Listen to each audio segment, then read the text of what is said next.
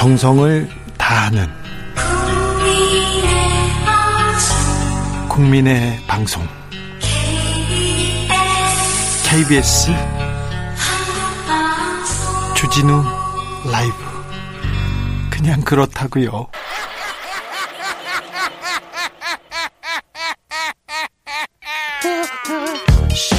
발로 뛰는 기자, 탐구하는 기자, 세상의 질문을 마구 던지는 기자, 기자가 본 오늘의 세상, 기자들의 수다. 라이브 기자실을 찾은 오늘의 기자는 미디어 오늘 정철은 기자입니다. 안녕하세요. 네, 안녕하세요. 한 주간 어떻게 지내셨어요? 네, 열심히 살아보려고 했고요. 오늘은 저기 기후 위기와 언론 보도 관련된 아니 열심히 세미나가 어떻게 있어서 살아보려고?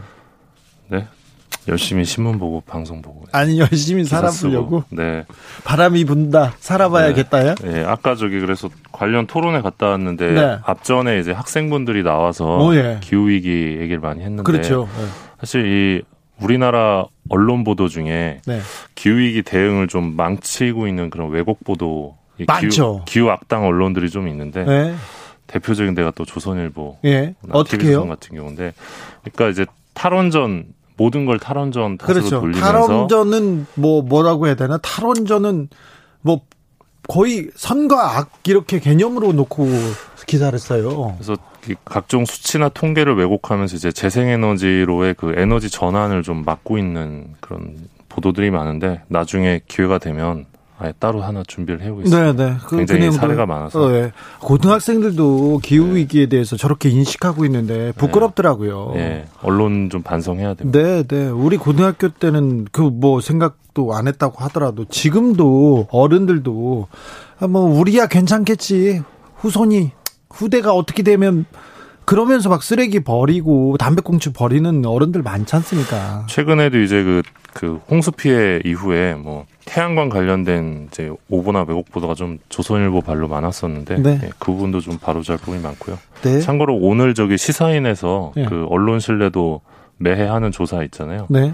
나왔는데 또 조선일보와 TV조선이 또 순위권에 예, 1위와 3위 기록했어요. 어, 어떻게요? 어떤 쪽으로 신뢰하는 아니요, 아니요. 불신. 가장 불신하는 매체 1위가 조선일보였고요. 예. TV조선은 3위. 네. 였습니다. 작년에도 1위와 3위였고요. 재작년에는 1위와 2위였습니다. 네. 신뢰도는 어디가 1등인가요? 올해요? 어, 유튜브입니다. 유튜브요? 예. 아, 이제 유튜브로 뉴스를 보고 세상을 보는 세상이 돼가지고요. 예, 맞습니다. 그리고 2위는 네이버인데요. 그러니까 이제 좀 되게 상징적인 것 같습니다. 네. 사람들이 이제 유튜브나 네이버를 기성 언론보다 더 신뢰하고 있다라고 응답을 하는 거여서 아니, 그러니까 유튜브나 포털을 통해서 예. 세상을 봅니다. 그 걱정이에요. 예. 가장 걱정이 많은 지금 그 터미널이라고 해야 음, 됩니까? 유튜브와 네이버가 지금 아, 네. 영향력도 크고요. 신뢰도도 크다고 합니다. 그런 것 같습니다. 네. 오늘 어떤 소식 준비하셨어요? 어, 법무부가 어, 징벌적 손해배상을 이제 전면 확대하겠다. 네. 상법 개정안 입법 예고를 했는데 네. 이게 지금 언론계에 적지 않은 충격파로 그렇죠. 같습니다. 야, 언론한테는 이거 하디슈입니다. 네, 28일 날 이 상법 개정안 입법 예고했는데 언론사도 지금 상법상 회사여서 어, 그렇죠. 예, 지- 이게 도입이 되면 이 언론 보도에 따른 피해 이 네. 징벌적 손해배상제 도입이 가능합니다. 네. 그래서 제 생각에는 그 2015년에 이제 김영란법 그 네. 논란 당시에 이제 그때 난리 났죠. 난리가 난리가 났었는데 네. 어, 좀 유사한 어떤 보도 국면이 나올 수도 있다는 생각이 좀 드는데요. 예. 일단 지금까지 징벌적 손해배상제 관련된 논의가 이제 뭐 국회의원들이 언론중재법 개정안을 발의하거나 했을 때 어, 언론 현업단체 중심으로 논의가 이루어졌었는데 일단 이번 건은 차원이 다른 전개이고요. 네. 어, 당장 내년에 징벌적 손해배상에 따른 민사 판결을 받는 언론사가 나올 수도 있습니다. 네. 이 상법 개정안을 보면 일단 아시겠지만 이 우리나라 현행 법률에 이 징벌적 손해배상제가 있습니다. 네. 예, 근데 이게 흩- 여러 곳에 흩어져 있는데 제대로 시행되지 예. 않았었죠. 이걸 아예 상법으로 규정해서 모든 분야로 확대 도입하겠다. 요 취지입니다. 예. 그래서 고의나 중과실이 인정되는 경우에 이 보도에 따른 손해의 다섯 배 범위 내에서 이 배상 책임을 져야 하는 상황이 올 수 있습니다. 예. 어, 법무부가 이제 보도자료를 통해서 이렇게 밝혔는데 최근 범람하는 가짜 뉴스, 허위 정보 등 등을 이용해서 사익을 추구하는 위법 행위에 대한 현실적인 책임 추궁 절차나 억제책이 미비한 실정이다 이렇게 밝히면서 어, 이 법안을 예고한 상황입니다. 언론계에서는 또 준비하겠는데요. 큰 문제가 어. 이 예. 언론계에서는 이럴 때는요 자기하고는 관계가 없는 척하면서 이렇게 또 반대하는 그 목소리 막 내립니다. 다른 회사는 걱정이다. 뭐 표현의 자유가 아이고 위축된다 이런 얘기 하겠죠? 예, 일단 표현의 자유를 침해하는 디지털 나치법이 될 수 있다. 일단 이런 우려도 있고요. 일단 장명했어요. 디지털 나치법으로요. 아, 예. 그리고 뭐 기자협회나 PD협회 등 이제 언론 현업단체 예. 예, 아마 반대할 가능성이 높고요. 기자협회가요? 예. 왜 기자협회는 왜 이렇게 반대하죠? 그 언론의 자유를 옥죄할 수 있다는 취지인 것 같습니다. 언론 노조도요? 네, 그런 걸로 알고 있습니다. 어, 근데 법무부에서 뭐라고 합니까? 법무부에서. 네, 뭐 일견 타당한 주장일 수 있는데 이 네. 부분에 대해서 법무부 쪽은 네. 어, 이, 일단 이건 언론사를 겨냥한 법, 법안이 아니다 그러면서 여기 이제 고의 중과실이 요건이다. 그러니까 주요한 사실관계를 확인하지 않거나 악의적으로 왜곡된 보도를 한 경우에 한해서만 적용될 여지가 있기 때문에 언론자의 위축으로 연결된다고 생각하지 않는다 이렇게 밝혔는데요. 네. 그러니까 쉽게 말하면 지금도 이제 문제가 있는 오보에 대해서는 악의성 등을 판단해서 재판부가 손해배상 판결을 하고 있지 않습니까? 네. 근데 이 판결을 할 때 현재 배상액 추세보다 더 높은 배상액이 나올 가능성이 높아지는 것이지 이 개정 자체로 문제가 없는 보도까지 손해배상을 물게 된다 이런 의미는 아니다. 이게 이제 법무부의 취지로 해석이 됩니다. 네. 그리고 지금 민, 민병 같은 경우도 이 징벌적 손해배상 도입에 찬성 입장이고 예. 언론인권센터도 이 저널리즘 회복에 중요한 계기가 될 것이다 이러면서 언론 보도에 대한 징벌적 손해배상 찬성 입장이어서요. 예. 앞으로 이 언론계를 중심으로 굉장히 뜨거운 좀 논쟁이 이어지지 않을까라는 생각이 드는데요. 그렇습니다. 일단 진행자께서도 말씀해 주셨지만 앞으로 요거 관련된 보도가 있을 때 언론이 이 사안에 대해서 이해 당사자의 위치에 있다 이 점을 좀 감안하고 좀 비판적으로 이슈를 파악할 필요가 있다 그런 생각이 듭니다. 네. 그런데 분명히 언론법 가지고 보지 않고요 또 상법 가지고 이거 어, 징벌적 손해배상이 이게 어, 망하게 하려고 회사 망하게 하려고 한다 뭐 이런 식으로 그런 칼럼들도 많이 나오겠죠. 예. 어, 어떻게 보세요? 어 일단 예, 예전에도 예, 방송에 나와서 말씀드린 적이 있는데 그 언론 판결들을 좀 분석을 해보면 그 손해배상이 이루어지더라도 대부분이 이제 500만 원 이하인 경우가 많아서 네. 진행자께서도 말씀하셨지만 실질적으로 위협이 되지 않습니다 언론사에 이게 뭐 변호사비 이런 것까지 고려하면 소송의 의미가 없어요. 예. 그래서 그런 부분들은 좀 현실적으로 감안하고 논의를 해야 되지 않나 일단 그렇게 생각하고 있습니다. 네. 어, 정철훈 기자 개인은 어떻게 생각합니까? 어, 저 개인적으로는 이제 미디어 오늘 특성상 이 언론 보도 피해자들을 많이 만나게 되거든요. 예. 근데 이 피해자분들이 그 입은 피해에 비해서 어, 구제되는 경우는 좀 너무 부족하다는 네. 생각을 많이 했습니다. 네. 그래서 제 개인적으로는 배상액이 높아져야 된다고 생각합니다. 다만 네. 그 배상이 높아지는 방법이 어, 판사들의 변화에 따른 것이냐 아니면 이 징벌적 손해배상제에 따른 것이냐 뭐 여러 가지가 있을 수 있는데 방법은 여러 가지일 수 있는데 언론 보도에 따른 이 손해배상은 어, 좀 높아질 필요가 있다는 생각을 하고 있습니다. 네. 음, 재판을 받다 보면 이게 고의적인가, 악의적으로 왜곡했는가, 이렇게 이 판단을 하는데, 이 기준이, 네. 기준이 불명확하거든요. 네. 그래서 언론은 공익성, 이게 공익을 추구했다. 그리고 사회 사회를 위한 보도였다. 이런 것 때문에 많이 보호를 받아요 재판에서 그렇기 때문에 엄격하게 좀 가도 가도 어, 괜찮지 않을까. 특별히 최, 최근에는 사실 예. 확인이 없는 예. 그냥 어, 그냥, 그냥 복사해서 붙여 쓰는 그런 기사들이 마구 쏟아지기 때문에 이런 예. 부분 때문에 저는 지금 그러니까 예전보다 이 언론 보도에 대한 파급력이 굉장히 크고요. 굉장히 빠른 시간 내에 전파되기 때문에 그리고 이 취지 자체가 문제가 없는 기사를 처벌하겠다는 취지가 아니기 때문에 예. 일단 네. 그런 전제를 가지고 좀 충분한 논의를 해야 되지 않을까 생각합니다. 가짜 뉴스 완벽하게 왜곡되거나 완벽하게 잘못된 기사만 문제가 되는 거예요. 네. 나머지는 어, 나머지는 그렇게 이 그 징벌적 손해배상에 어, 테두리에 이렇게 포함되지 않을 가능성이 예. 큽니다. 제가 그 기자 중에 소송을 가장 많이 당한 기자인데요. 제가 봐도 괜찮을 거예요. 제가 봐도. 네. 네. 그 저는 또 이 가짜 뉴스도 가짜 뉴스인데 예. 홍보성 기사들 있잖아요. 예. 이 어떤 특별한 특정 기업 이 요새는 뭐 뭐 재벌 홍보성 기사가 많은데 이 맞죠. 홍보성 기사는요. 이거는 처벌할 수도 없어요.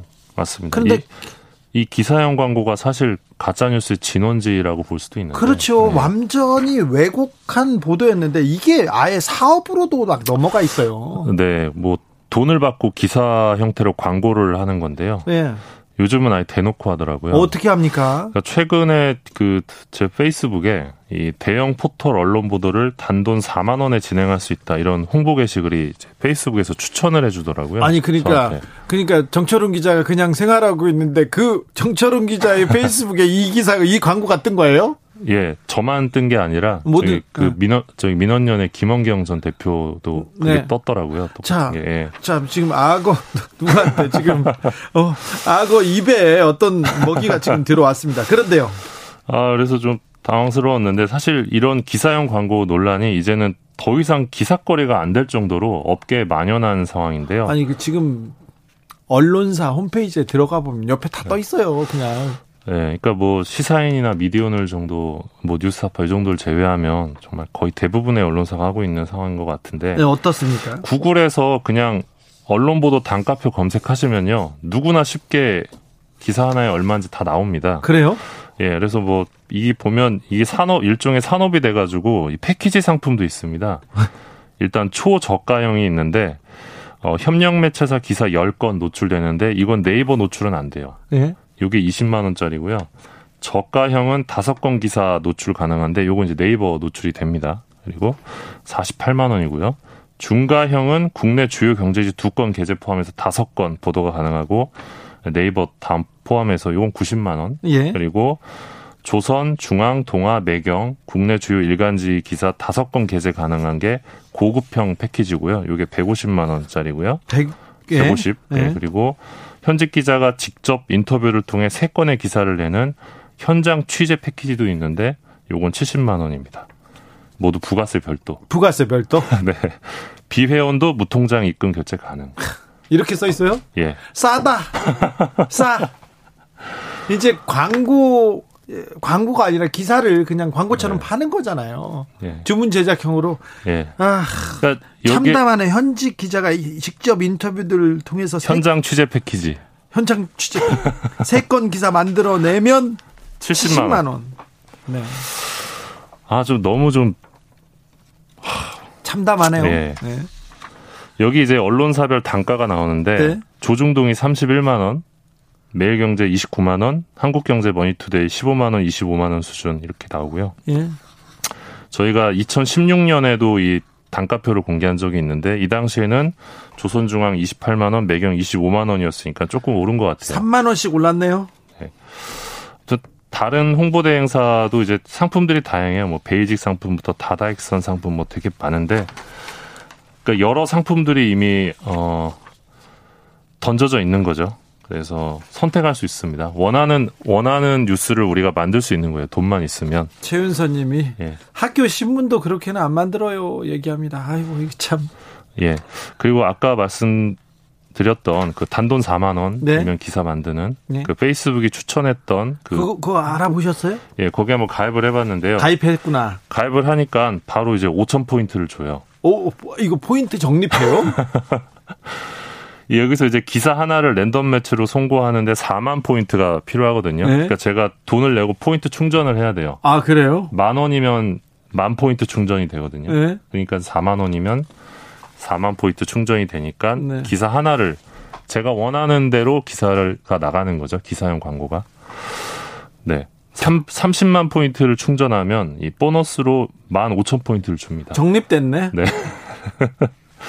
여기 보면 어, 이 회사가 어떻게 소개하냐면 광고는 믿지 않지만 뉴스는 믿는다. 그렇죠. 소비자는 뉴스 광고를 가장 신뢰한다. 예? 뉴스는 광고가 아닌 정보로 인식되기 때문이다. 이러면서 그러면 우리들은 198개 언론사와 함께한다. 이렇게 밝혔고요. 언론 홍보대행사가 예. 그리고 여기 등장하는 기사형 광고 유형이 창업, 부동산, 뷰티, 헬스, medical, 가상화폐, 건강식품, 브랜드 대상 이렇게 세분화되어 있습니다.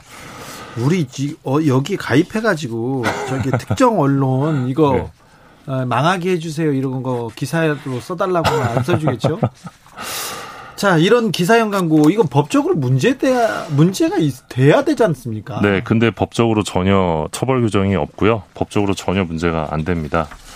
어, 기사형 광고는 당연하게도 어, 이게 돈 받고 내는 이 정보기 때문에 사실관계에 대한 검증은 불가능하다고 볼 수 있고요. 예? 특히 이제 의료나 부동산 분야의 허위 과장 기사형 광고의 경우는 피해가 예상됩니다. 그렇죠. 사실관계가 네. 지금 이거 네. 이거 검증이 네. 안 됐어요. 그리고 지금 이제 블로그 있잖아요. 네. 블로그 같은 경우는 돈 받고 뭔가 홍보성 글을 썼을 때 네.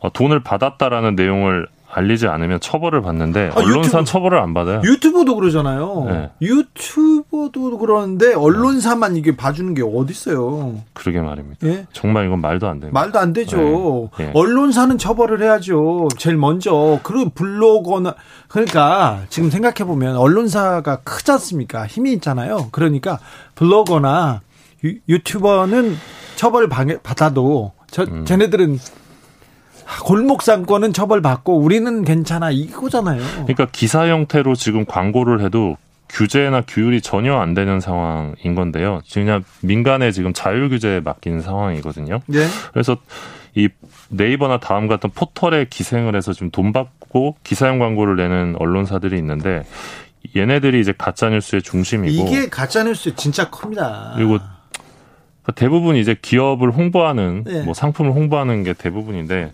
이런 데는 좀 망해야 되지 않을까. 기사용 광고로 연명하는 언론사는 망해야 된다 그런 생각을 아니, 하고 있습니다. 진짜로 이게 참 말이 안 돼요.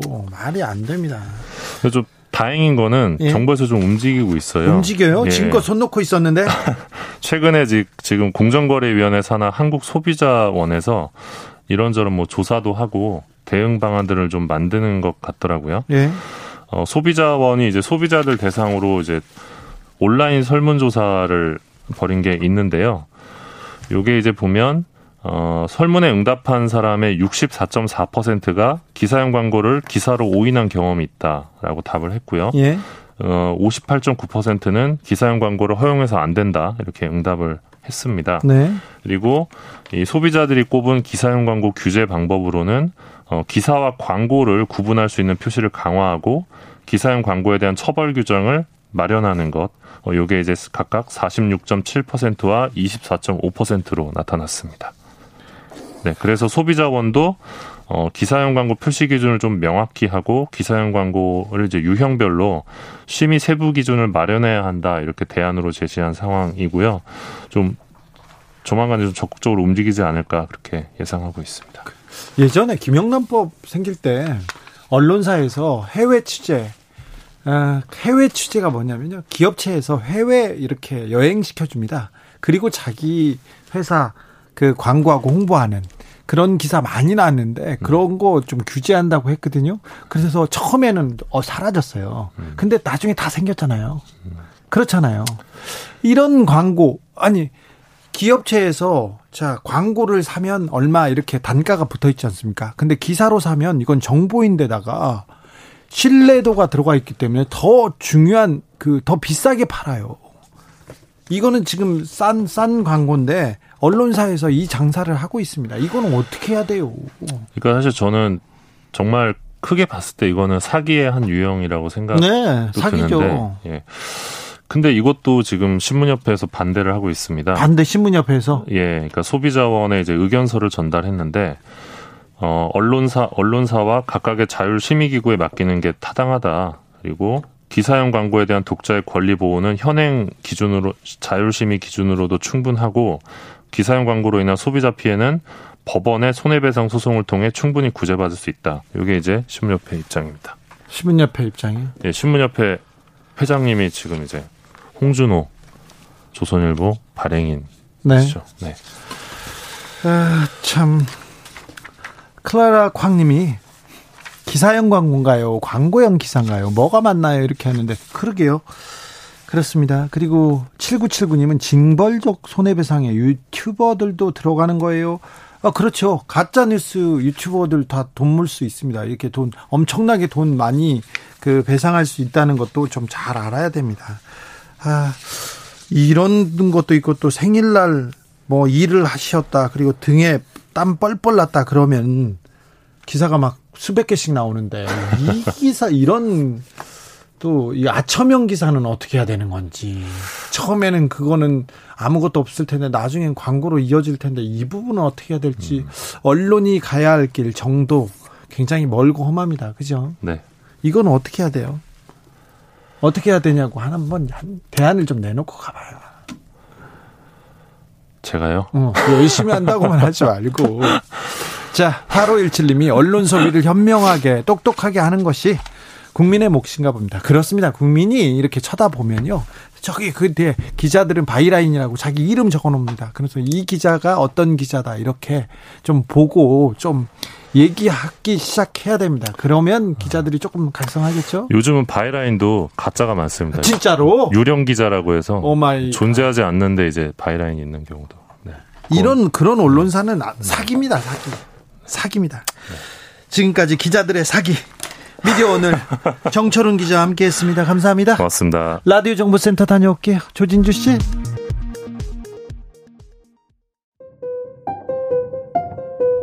정치 피로, 사건 사고로 인한 피로, 고달픈 일상에서 오는 피로. 오늘 시사하셨습니까? 경험해 보세요. 들은 날과 안 들은 날의 차이. 여러분의 피로를 날려줄 저녁 한 끼 시사. 추진우 라이브.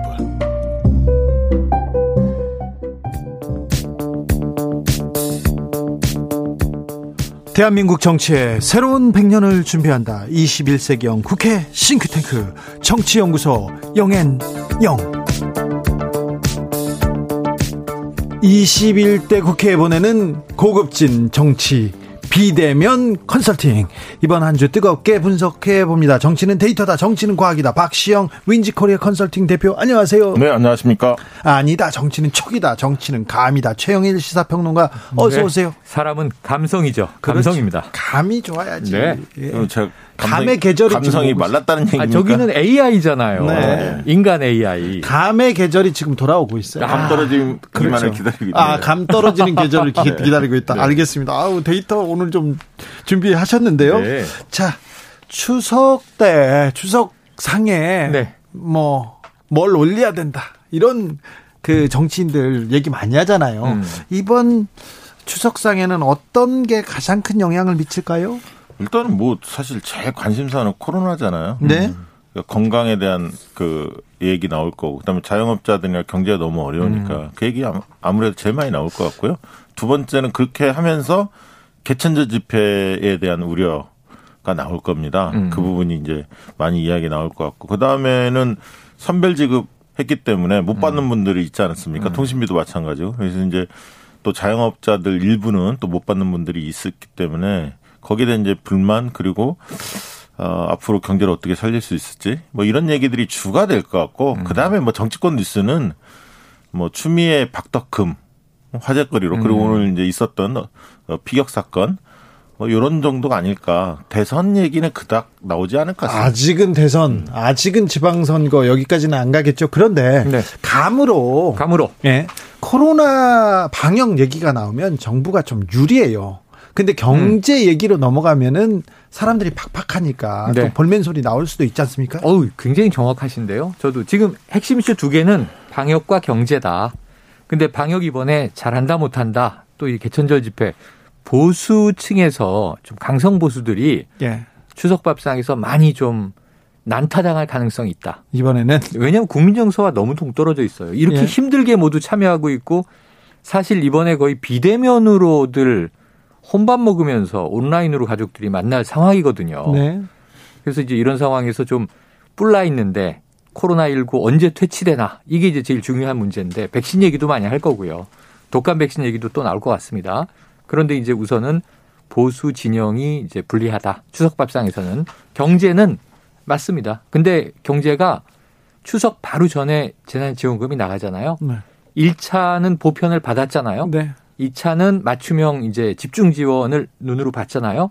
그러니까 그 다음 이야기를 하겠지만 제가 보기에는 그렇게 정부에 대한 비판이 거세지는 않을 수도 있어요. 이게요 추석이 음, 특징이 뭐냐면 남녀노소 다 만나는 장이잖아요 원래 원래는 네. 원래 어르신들 장년층 청년들이 함께 어우러지는 장이고요 음. 수도권 민심과 지방 민심이 섞이죠. 만나는 맞아요, 그런 맞아요. 굉장히 중요한 의미가 있는데 맞아요.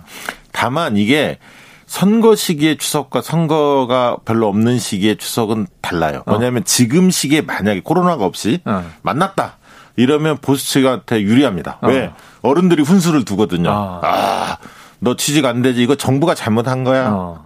뭐다 이런 식으로 정부 탓으로 몰고 가죠. 맞아요. 아이들한테 혼낼 수 있습니까? 맞아요. 다 그렇게 몰고 가는데 듣고 있죠. 그리고 정치 문제에 대해서 별로 관심 없는 젊은 층들은 흔들립니다. 음. 추석을 마치고 오면. 그런데 선거가 임박한 시즌에 추석이 닥치면 어, 젊은 사람도 목소리 냅니다. 음. 어, 치열해지죠. 음. 어머니, 아버지 그렇게 생각하시면 안 됩니다. 라고 자기 의견을 이야기를 하죠. 팽팽히 받습니다. 그래서 그때는 누가 영향을 더 미칠지는 그때 상황에 따라 네, 달라지기 구도에 때문에 따라서 그런데 올해는 어, 공교롭게 가족들이 모일 수 없기 때문에 많은 분들이 안 가지 않습니까? 그래서 어, 대선이라든가 여러 가지 부분에 정치적 풍향이 추석 전과 후가 크게 달라질 것 같지는 않다. 않다. 우킴님이 요즘 추석에 정치 얘기 안 해요. 살충 충동님. 음, 그닥 명절 밥상 효과 없을 것 같아요. 지금 음. 박시영 대표님 얘기에 거의 공감하는. 정치는. 네, 네. 정치는 이번에는 좀 없을 것 같습니다. 그래도 지금 뜨거운 가장 뜨거운 문제는 오 저기 북한 어. 북한의 피격 그리고 김정은 위원장의 즉각적인 사과 네. 이렇게 나왔습니다. 네. 국민의힘에서 계속 문재인 정부의 안보 부실 계속 국가적인 재앙이다 몰고 가려고 했어요. 시간 문자 단위로 밝혀라 얘기했는데 음. 갑자기 사과를 했어요. 누가 사과를 해요? 김정은 북한, 위원장. 북한이. 아, 그건 당연히 상황을 네. 하죠. 왜냐하면 아니요. 그 이례적이죠. 원래는 아니, 그러니까 이례적인데 네. 이 맥락을 이해해야 돼 이게 음. 맥락으로 가볼까요? 예, 반전의 반전이지 않습니까? 그렇죠. 지금 상황이. 네. 그렇죠. 근데 이제 8일날 우리 대통령이 서신을 보냈잖아요. 네. 12일날 화답이 왔지 않습니까? 어, 답신이 김정은이 왔어요? 답신이 왔지 않습니까? 아, 추석 전에 편지도 그다음에, 왔다 갔다 네, 했네. 왔다 갔다 했는데 8일날 12일이 있었고 15일날 유엔 연설을 녹화를 했죠. 그렇죠. 맞아요. 거기에 종전선언 내용을 담았습니다. 음. 그 얘기는 어 8일날 보냈는데 바로 답신이 왔다는 얘기는 음. 북도 남북 관계 개선에 대한 의지가 있다라는 것을 보여준 거예요. 그렇죠. 지금껏 말을 안 하다가 음. 전화도 안 받고 안, 왜냐하면 안 남북 공동 연락사무소 폭파하고 막 굉장히 지금 사이가 안 좋고 그렇죠. 그렇죠. 음. 뭐 한라인 다 무너지지 않았습니까? 통신이 다 무너졌는데 그렇게 표현한 겁니다. 음. 우리도 의향이 있다라는 걸 간접적으로 표현한 거고 더 받아서 대통령이 그거를 종전선언이라는 내용으로 유엔 연설에 담아냈어요. 음. 그런 그런 분위기로 자꾸 만들어가고 있는 와중에 어, 엊그제 사건이 터진 거죠. 음. 피격 사건이 터진 겁니다. 이건 대단히 이제 우발적 사건이죠. 그렇죠. 어, 애정되지 않았던 아니, 우발적. 사건인데 이 문제에 대해서 굉장히 즉각적으로 김정은 위원장이 사과와 음. 경위 설명에 대한 내용의 통지문이 나온 겁니다. 예. 맞아요. 어제 이제 판문점 채널을 통해서 음. 유엔사와 북이 가지고 있는 그 채널을 통해서 우리가 어떻게 된. 거냐? 그렇지. 경위를 밝혀라라고 요구하니까 그 답이 답이 있는 건데 왔고. 음. 어, 굉장히 이례적이고 일단 내용에 대해서 경위 설명, 사과 그리고 우리 군에 대한 유감 표현이 좀 거칠었다. 그리고 재발 방지에 대한 약속 음. 그렇지. 뭐 이런 것들이 이제 골고루 담겨 있는데 저는 두 가지 부분에 대해서는 아직 그 의혹이 다 해소되지는 않았어요. 네. 첫 번째는 어 시신을 불태웠다라고 처음에 알려졌었는데 음. 그 부분에 대해서는 부인을 하고 있습니다. 부유물을 소각했다. 했다. 음. 총을 쐈는데 혈흔만 있었고 시, 시체를 찾을 찾지 수 못했다. 그게 밤이니까 밤 10시 반쯤 됐으니까 네. 칠흑같이 어두웠겠죠. 못 찾았고 그러면 이제 결국 그 부분은 월북 의사에 대해서 또 명확하게 입장을 낸 것도 아니고 음. 얼버무렸다. 뭐 소속이라 이런 것들을 그러면서 그 또 도망치려는 모습이 있기 때문에 그 조준 사격을 했다 음. 이렇게 이제 표현했는데 그렇다면 좀두 가지가 우리 군의 해명과 엇갈려요. 엇갈리죠. 맞아요. 음. 그 월북 의사가 있었느냐 문제하고 시체까지 태웠느냐 이 두 가지 때문에 국민들이 덜 받은 거거든요. 어떻게 월북 의사가 있는 사람을 총을 쏴서 음. 죽이고 그걸 음. 불에 태워? 이거 말이 되냐? 네, 야만이고 반인륜이죠. 네네. 그 자체로. 네. 그래서 지금 뭐 하태경 의원이 IS보다 더 한 거 아니냐 이런 또 격한 얘기도 했는데 문제는 전 이제 야당의 행태가 오늘 그 북측의 사과가 나오기 전까지 국방부에 문제가 있었어요. 근데 이게 이 이건 기획된 사건이 결코 아니고 매우 우발적으로 공교로운 시점에 그러니까 이제 문재인 대통령의 그 종전 선언이 담긴 유엔 총회 기조 연설이 나가는 시점하고 맞물려 버린 공교로움이 있는데 그럼에도 불구하고 야당이 정부, 청와대와 국방부를 비판을 하고 있었는데 일차적으로는 이 야만의 주체는 누구냐면 이 사건에 대해서는 저는 북한이 주적인 거잖아요. 아, 그렇죠. 가해자인 거고. 네. 그럼 우리가 여야 없이 국회에서도 일단 만장일치 규탄이 나왔는데 네. 북한의 버릇을 고치기 위해서라도 이건 정말 반인륜적인 만행이다. 국방부가 이번엔 이례적으로 목소리를 높였어요. 음, 음. 북한이 거기에 대해서 만행이라는 표현에 대해서 거칠었다고 이제 항의를 한 거예요. 음. 왜냐하면 자기네는 그런 상황이 아닌데 남쪽 매체에서는 잘못 나갔다. 그러니까 사실상 오보라는 얘기지. 왜냐하면 시신을 불태우지 않았, 다고 자기는 주장을 하는 거니까.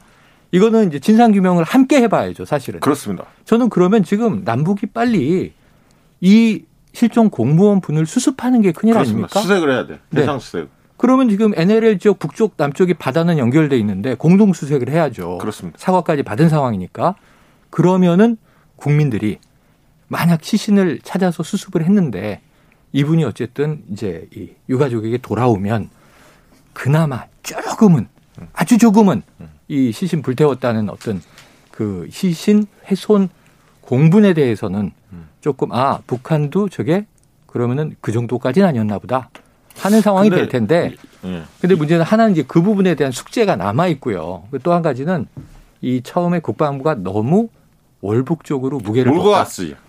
근데 근데 저는 이렇게 봐요. 정황은 있는데 강하게 추정을 했는데 음. 단정 짓진 않았는데 그 유가족들은 당연히 고인의 명예와 또 가족들의 명예가 걸려 있는 겁니다. 여기에 대해서는 그렇지 않다. 우리는 그런 조짐을 몰랐으니까. 그러니까 그런 이야기가 나오니까 혼동이 일어나면서 또 정치권이 국방부 때리기, 군 때리기를 하거든요.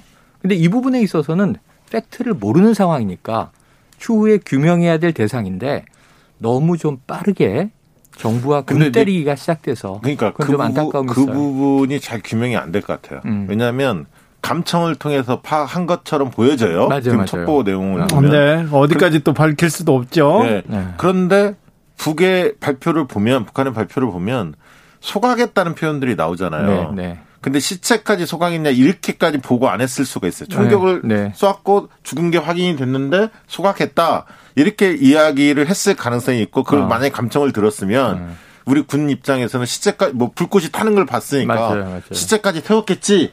라고 판단했을 수는 있다고 보여집니다. 그러니까 음, 음. 이 부분 말씀하신 대로 수색을 통해서 이거는 파악을 해봐야 하고 그렇죠. 월북 여부도 상당히 민감했던 거거든요. 월북한 사람을 맞아요. 그렇게 반인륜적으로 모는 행위가 어디 있습니까? 어. 어, 그렇기 때문에 월북이 없었다면 표류했을 가능성도 있는 거거든요. 네, 이분이. 그렇죠. 그렇죠. 그랬다면 또 상황이 달라요. 그러면 그 그쪽은 침입자를 좀 간주한 건데 어. 명확한 입장을 안 내니까. 음. 근데 이제 북은 최근에 어, 슛투 킬이라고 모든 국경에 음. 접근하는 모든 사람에 대해서는 음. 쏴라. 그러니까 월경하면 사격하라. 월경하면. 그거는 사격. 이제 사람뿐 아니라 동물을 동물도. 포함해서. 왜냐하면 음. 코로나 문제 때문에 굉장히 음. 민감하게 그 조치를 취하고 있는데 사실 저는 이건 잘못됐다고 봐요. 음. 왜냐하면 인간은 작은 실수를 범할 수가 있거든. 근데 음. 작은 실수가 큰 화를 불러 일으키는 역사적 교훈을 우리는 많이 음. 목도했어요. 음. 해석하기 나름이거든. 그 상황에 대해서. 그래서 이번 건도 음. 그런 어떤 북한 내부의 분위기와 규칙이 있다 보니까 음. 엄격하게 적용하다 보니까 오버를 한 거지. 음. 저는 그렇게 좀 봅니다. 네, 박지원 국제, 국정원장이 사체가 표류하고 있을 가능성이 있으므로 북한의 사체 수석, 수색을 요구하고 원인 규명에 협력하라고 협력, 협력을 네네. 구하겠다고 밝혔습니다. 당연히 아, 예. 요청해야 당연히, 되는 네. 일입니다. 예. 요구해야 되는 일이에요. 어, 그런데요. 네. 국민의당 안철수 대표 계속해서 세월호 7시간하고 뭐가 다르냐 계속 얘기하고 있고요. 그 대목이 문제예요. 자, 김종인 비대위원장 47시간 네. 일부러 7자를 이렇게 이 7자를 하면서 네. 지금 계속해서 정부의 공세를 어. 공세를 높이고 있습니다. 이 정치권 공방, 어, 사과가 있었는, 사과 전에는 사과하라. 사과했더니 아니, 사과가 그리고, 진실성이 음, 없다. 이게 그 사실이 아닌 것을 사실인 것처럼 묶어서 막 그. 정치 공세를 하고 있는데 자, 묶어서 정치 공세, 이거는 교통 정보 듣고 네. 와서 아, 네, 네. 이어가 그렇죠, 갈까요? 그렇죠. 이승미 씨. 테이크아웃 시사 나왔습니다. 오늘도 하나 챙겨가세요. 주진우 라이브. 맞습니다. 맞아요. 북에서 미안하다면 시신을 수습해 줘야죠. 2085님 이런 질문했습니다. 자, 이야기 정치권 공방으로 넘어가겠습니다. 어 저는 이것을 이제 세월호로 빗대서 이야기하면 네.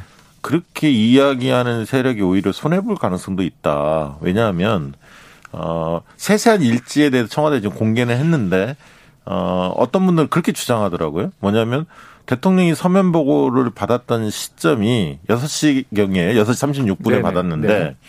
어, 해상에 실종자가 좀 포착이 됐다. 그러니까 어부가 발견했다는 거 어, 아닙니까? 어. 북한에? 그러면서 뭐 연락을 했겠죠. 그거를 그렇죠. 이제 감청을 했으면 이제 그 음, 내용을 음. 이제 파악을 한 건데 그게 3시 몇 분이잖아요. 그렇죠. 새벽 오후에? 3시요? 예, 아니요. 오후죠. 오후 오후에 3시. 3시 경에 그 발견을 해서 그런 첩보가 있다라고 어떤 국민으로 우리 국민으로 보이는 사람이 음. 어 표류해 표류했는지 어땠는지 아무튼 음. 북쪽에서 발견됐다. 이런 음.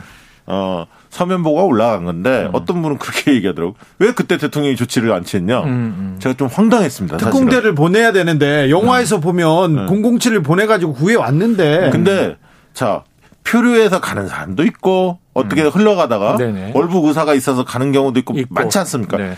대통령한테 보- 보고 서면 보고 했던 시점은 총격으로 피격되기 전이에요. 3시간 전. 맞아요. 예. 9시 반경에 이제 피격이 됐는데 맞아요. 그럼 이제 그래서 앞뒤 관계가 안 맞아요, 사실. 음. 그러면 그 다음에 보면 정부 당국이 어떤 조치를 취했느냐. 음. 총격이 있고 있, 있은 이후에 1시에 그전 이제 10시 반부터 이제 그 청와대 내용을 공유하고 1시에 NSC가 모입니다. 음. 네, 관계장관 회의가 관계장관. 회의가 그게 되게 이제 안보실장이 주재하는 회의들이에요. 안보실장이 주재하고 외교장관 회의 다 모였죠. 어, 다 모였죠. 국방부 장관, 뭐 국정원장 이런 그렇죠. 문제 네. 모여서 이 사건에 대한 분석을 하고 음. 그 다음에 아침 8시 반에 대통령한테 대면 보고를 하는 거죠. 맞아요. 음. 이 과정이 이어졌거든요. 그러면 보통 NSC를 늘 대통령이 주재하냐? 그게 아니에요. 맞아요. 아주 중요할 땐 대통령이 하지만 음. 대부분은 안보실장이 청와대 안보실장이 합니다. 음. 그래서 이게 무슨 이례적인 사항은 사실 아니에요. 그 다음에 이제 대통령이 국방부의 분석을 종합적으로 분석한 내용을 보고를 다시 받고 나서 음. 대통령이 NSC를 주재하죠. 이런 과정으로 흘러왔는데 음. 저는 이것을 세월호하고 비교하는 것은 음. 굉장히 좀 대단히 부적절하고 아, 왜 서면 보고 때 조치를 안 취했지? 그리고 우리가 신속하게 못하는 측면 중에 하나는 뭐냐면 음. 여러 가지 첩보가 모이면 그걸 분석하는데 좀 몇 시간 걸려요. 이게 사실인지 아닌지 조각조각 맞춰야 하거든. 미국 음. 맞아요. 정보도 맞춰봐야. 하고. 어, 그런 상황인데 왜 액션을 안 취하지 이렇게 얘기하는데 사실은 우리가 할 수 있는 게 지금 한 라인이 다 없어졌어요. 북과 바로 통화할 수 있는 게. 음. 북, 북한에 의해서 그게 공동 연락사무소 무너졌죠. 음. 그다음에 한라인 그 통신망이 다 두절이 돼 있습니다. 연락할 길이 몇 시간 걸릴 수밖에 없어요. 유엔사 음. 통해서 이렇게 가는 수밖에 없기 때문에 오히려 교훈은 음. 빨리 남북 관계의 정상적인 복원이 필요하다. 이런 것을 재발 방지하기 위해서라도 음. 이 수시로 연락하고 긴급한 상황 때 저는 오히려 이거는 진실을 명확히 파악하는 거가 선행돼하고 아까 시신을 빨리 수습하는 게 있고 조금 어, 제도적인 문제로 넘어간다면 빨리 복원이 시켜야 한다 그런 생각이 듭니다. 맞습니다. 그러니까 정보가 서로 끊겨 있기 때문에 발생한 문제인데, 그러니까 관계장관 회의를 왜 하는지를 생각해 봐야 돼요. 왜 하냐면, 자, 이제 군에서 입수한 정보의 조각들을 이 국방부가 맞춰요. 그리고 국정원도 뭐 참여하는 그래서 거죠. 우리의 추정은 이러합니다. 그러면 이제 장관들이 다 궁금한 거 물어보는 거예요. 이게 확실합니까? 맞습니까? 그럼 사살된 겁니까? 그 사람이 실종 공무원 맞습니까? 그리고 이 소각했다는 게 시신입니까? 뭐 어떻게 확인 가능합니까? 이걸 밤새 맞춘 거예요. 그리고 새벽에 나온 걸 대통령에게 보고했더니 대통령은 즉시 국민에게 여과 없이 알려라. 그대로 알려라. 용납할 수 없는 일이다. 음. 그래서 국방부가 어제 오전에 브리핑을 한 거거든요. 근데 우리는 다 만들어진 전체 윤곽을 보도를 통해서 보고 이건 어젯밤에 이것을 대통령이 보고받았으면 왜 하룻밤을 그냥 보냈지? 네. 이게 아니라는 거죠. 어제 회의의 결과물을 우리는 어제 오전에 언론을 통해서 본 거야. 그리고 이제 그 장관과 관계 기관장과 참모들이 이 온갖 자료들을 맞추는 과정이 그날 밤 회의에서 있었던 것이란 말이에요. 그게 아침에 대통령에게 보고된 거고. 근데 이 부분에 대해서 밤새 뭐 했는 그 회의가 왜 있는지를 모르는 거야 이거는. 지금 그 선우가 바뀌어 있는 상황이에요. 그러니까 언론이 좀 자극적으로 계속 그 정부의 무능을 지금 얘기하면서 여기까지 가는데 음. 세월호 얘기 나오면 막 머리 만진 얘기, 네네. 최서원 씨 얘기 나오고 그리고 정유라 씨 얘기 나올 텐데 이게 주진호 앵커도 또 소환됐잖아요. 세월호 뭐 이렇게. 얘기하는. 예, 정 그러니까 이게 정치 이 공방으로 가면 유리하지 않을 근데 텐데 저는 최악의 상황이 이거예요. 뭐냐면 지난 정권에 이 세월호 트라우마가 있는 분들이 그러니까 세월호 참사의 트라우마는 국민들에게 다 있는 건데 세월호 때문에 정권을 잃었다고 생각하는 세월호는 교통사고일 뿐인데 왜 저것 때문에 우리가 권력을 뺏겼지라고 착각하는 아직도 잘못 생각하는 분들이 이 사건을 가지고 그걸 그대로 돌려주려고 네. 하나의 자꾸- 이제 데칼코마니로 만들려고 짜다 보면 자꾸 숫자 7에 집착하게 되고 이런 그- 일이 생겨요. 근데 중요한 거는 진짜 그런 와중에 음. 굉장히 굉장히 신속하게 북의 입장이 전달이 된 거예요. 사실. 그렇죠. 이게 이례적으로. 만약에 음. 하루 이틀만 더 늦었으면 여러 억측과 억측이 억측을 더해서 어, 막 이상하게 흘러갔었을 겁니다. 근데. 굉장히 이례적이에요. 김정은 위원장이 그렇죠. 직접 대단히 미안하다는 얘기를 그러니까 김정일 시대까지는 이게 북한의 소행이건 아니건 혹은 팩트가 맞건 틀리건 북한은 가만히 있어요. 그러면 그러면서 남쪽에서 여론이 시끄럽게 돌아가는 걸 다 관망해 관찰해서 유리한 쪽으로 가거든요. 예를 들면 이제 그게 대표적인 게 천안함 폭침 사건인데 아무 얘기 안 해. 지금까지도 아무 얘기 안 해. 그러다가 평창 동계올림픽 때 김영철이 내려오잖아요. 한마디를 툭 던지죠. 내가 그 폭침의 주범이라고 대한민국 언론이 지목하는 김영철이 왜다.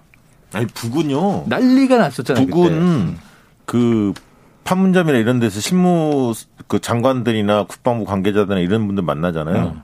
천안함 이런 문제들에 대해서 자기들이 입장을 얘기를 해요. 그때. 거기서는 그러면서 북은 뭐라고 하냐면 그거 다 공개합시다. 네, 네, 네. 남과 북이 이야기하는 것을 이렇게 주장해요. 그 당시에는 합동조사자 그랬죠. 네. 이명박 정부가 안 받았었지. 네. 천상 가브리엘님이 헬기 띄었거나 배 넘어갔다 격, 격침되면 그때 뭐라고 아. 할지 그러니까 이런 말을 너무 과격하게 한다는 네네네. 우려고요. 4747님은 저희 애청자입니다. 어. 애청자인데 이런 의견 주셨어요. 아니 감청하는 이유가 정보 습득으로 국가 안보, 국민 보호를 위한 거 아닌가요? 그냥 몰래 듣고만 있다면 변태하고 뭐가 다른가요? 아, 국방부가 잘못한 건 명확하잖아요. 국방부 정신 차리라고 쓴소리 해주세요. 이 아, 의견. 제가 그거 해드릴게요. 이, 근데 지금 국방부는 6시, 이렇게 얘기를 해요. 이 국방부가 6시간 동안 실종된 공무원이 북한에서 당하고 있는 과정을 생중계 보도 들여다보면서 아무런 조치도 취하지 않았다. 이건 사실이 그건 아니고 아니에요. 아까 얘기한 대로 그, 그 이후 새벽에도 모여진 정보들을 꽤 맞춰서 벌어졌던 일이 뭔지를 재구성하고 있는 거야. 예. 그럼 이제 국방부의 저는 과실은 딱 하나예요. 6시간이 아니고 9시 전후에 상부에서 사살하라는 지시가 무선으로 내려왔는데 그걸 우리가 감청했다면 그 시점 40분이거든요. 이 40분 동안 액션을 취해야 되는데 사격한다 안 되고 뭐 배나 헬기가 간다 안 되고 군병력이 가는 건 할 수 있는 건 이 NLL에서 3km 지점이거든요. 그럼 대형 확성기로 우리 국민을 돌려보내라. 이 절대로 해치지 마라. 이런 방송을 하는 것 정도가 이 유일한 수단 정도였을 거로 보는 거지. 네. 통신을 시도하는 거 외에는요. 자, 다음 사안으로 넘어가겠습니다. 아무튼 안타깝게 우리 국민 한 분이 목숨을 잃었습니다. 네. 돌아가신 분께 예우를 다하는 차원에서라도 우리가 이 문제 조속하게 사안 규명하고 시신 수습될 수 있기를 맞습니다. 바랍니다. 네, 빌어봅니다. 그런데요. 김종인 비대위원장하고 주호영 원내대표 아. 중간중간에 파열음이 탕탕 나는데 네. 이 파열음이 간단치 않습니다. 어. 요거 어떻게 봐야 됩니까? 데이터 봐. 데이터로 분석해 주세요. 일단은 그 생각이 완전히 다른 것 같아요. 어. 두 분이 지향점이. 그러니까 이번에 이제 개천절 집회에서 극명하게 드러나지 완전히 않았습니까? 다르죠. 어. 그러니까 이제 김종인 위원장은 어, 자제해라. 밀어달라. 어, 밀어달라라고 계속 강조를 하고 음. 있는데 주호영 원내대표는 그건 뭐 개인의 어, 자유 아니냐, 관심, 관심사항 아니냐, 관심권이다, 개인의 관심이다. 그러니까 네. 이게 법에 문제가 없다면, 응? 법에 저촉되지 않는다면, 그건 뭐 얼마든지 할 수 있다. 이런 식으로 옹호성 발언을 했어요. 네. 음. 그래서 그걸 보면서 야, 이 흔히 말하는 구구 태극기 부대에 있는 분들하고 과연 절연할 의지가 있느냐 음. 전혀 없구나 주, 주호영 원내대표는 음, 음. 이게 이제 확인이 된 겁니다. 예. 그러면 주호영 원내대표는 영남 영남 중진들을 대표하는 정서를 가지고 있거든요. 네. 그러면 국민의힘의 주축인 영남의 어, 중진들은 음. 중진들은 어, 구구 세력을 끝까지 같이 가려고 하는 어, 의도가 있거나, 그러니까 생각이 비슷하거나 동조화됐거나, 그게 아니라면 눈치를 보거나, 저분들이 무서워서 함부로 얘기를 못 하고, 왜냐하면 여론조사해 보면 거의 7대 3 아닙니까? 7대 3도 안 되죠. 압도적으로 드라이브스루도 막아야 한다. 맞아요. 이게 국민 대다수의 여론이거든요. 맞아요. 그걸 모르지 않을 텐데. 이 부분을 보면서 야 둘의 굉장히 차이가 있고 또 한 가지는 안철수를 대하는 입장이 둘이 완전히 다릅니다. 완전히 어, 네. 여기서도 또 네. 안철수에 대해서 주호영 원내대표는 자꾸 만나서 어, 함께하자. 함께하자 이렇게 메시지를 보내고 안철수도 그런 입장이에요, 사실. 음. 그런데 어, 김정일 위원장은 내가 잘 아는데 안철수 대표에 대해서는 굉장히 폄훼하죠. 경제도 모르고 그렇지. 정치 몰라. 뭐 이런 식으로 이런 식으로 이야기하거든요. 그 얘기는 그래서 안철수 대표가 앞으로 김종인 위원장을 많이 비판할 것 같아요. 음. 우- 국민의힘 의원들하고 접촉면도 늘려가면서 post 김종인 시대를 대비하는 것 같아요. 어, 김종인 시대 때는 나를 서울시장에 대권 만들어줄 생각이 전혀 없구나. 저분은 키워줄 생각이 없구나라고 판단하고 흔들기 쪽으로 외곽을 때려서 하고 김종인 위원장이 물러난 다음에 어. 국민의힘의 대권 후보가 없었을 때 어. 자기가 등극한다. 어, 등극하는 이런 전략을 세우자. 오늘 데이터 박을 만나면 궁금한 게 뭐냐면 안철수 대표가 이런 얘기를 했어요. 김종인 비대위원장의 이제 취임 100일 즈음 해서 어 우리 데이터 박이 하는 걸 하더라고요. 지지도 분석을 하더라고. 음, 음. 지지도가 오르지 않았다. 오르지 않았다, 100일 이게. 동안 뭘 한 거냐? 변화가 없지 않느냐? 그래서 저는 어, 지금 국민의당은 지지도가 얼마쯤 돼요? 지금 이제 5% 아, 5%. 5% 정도 올라가고 있어요?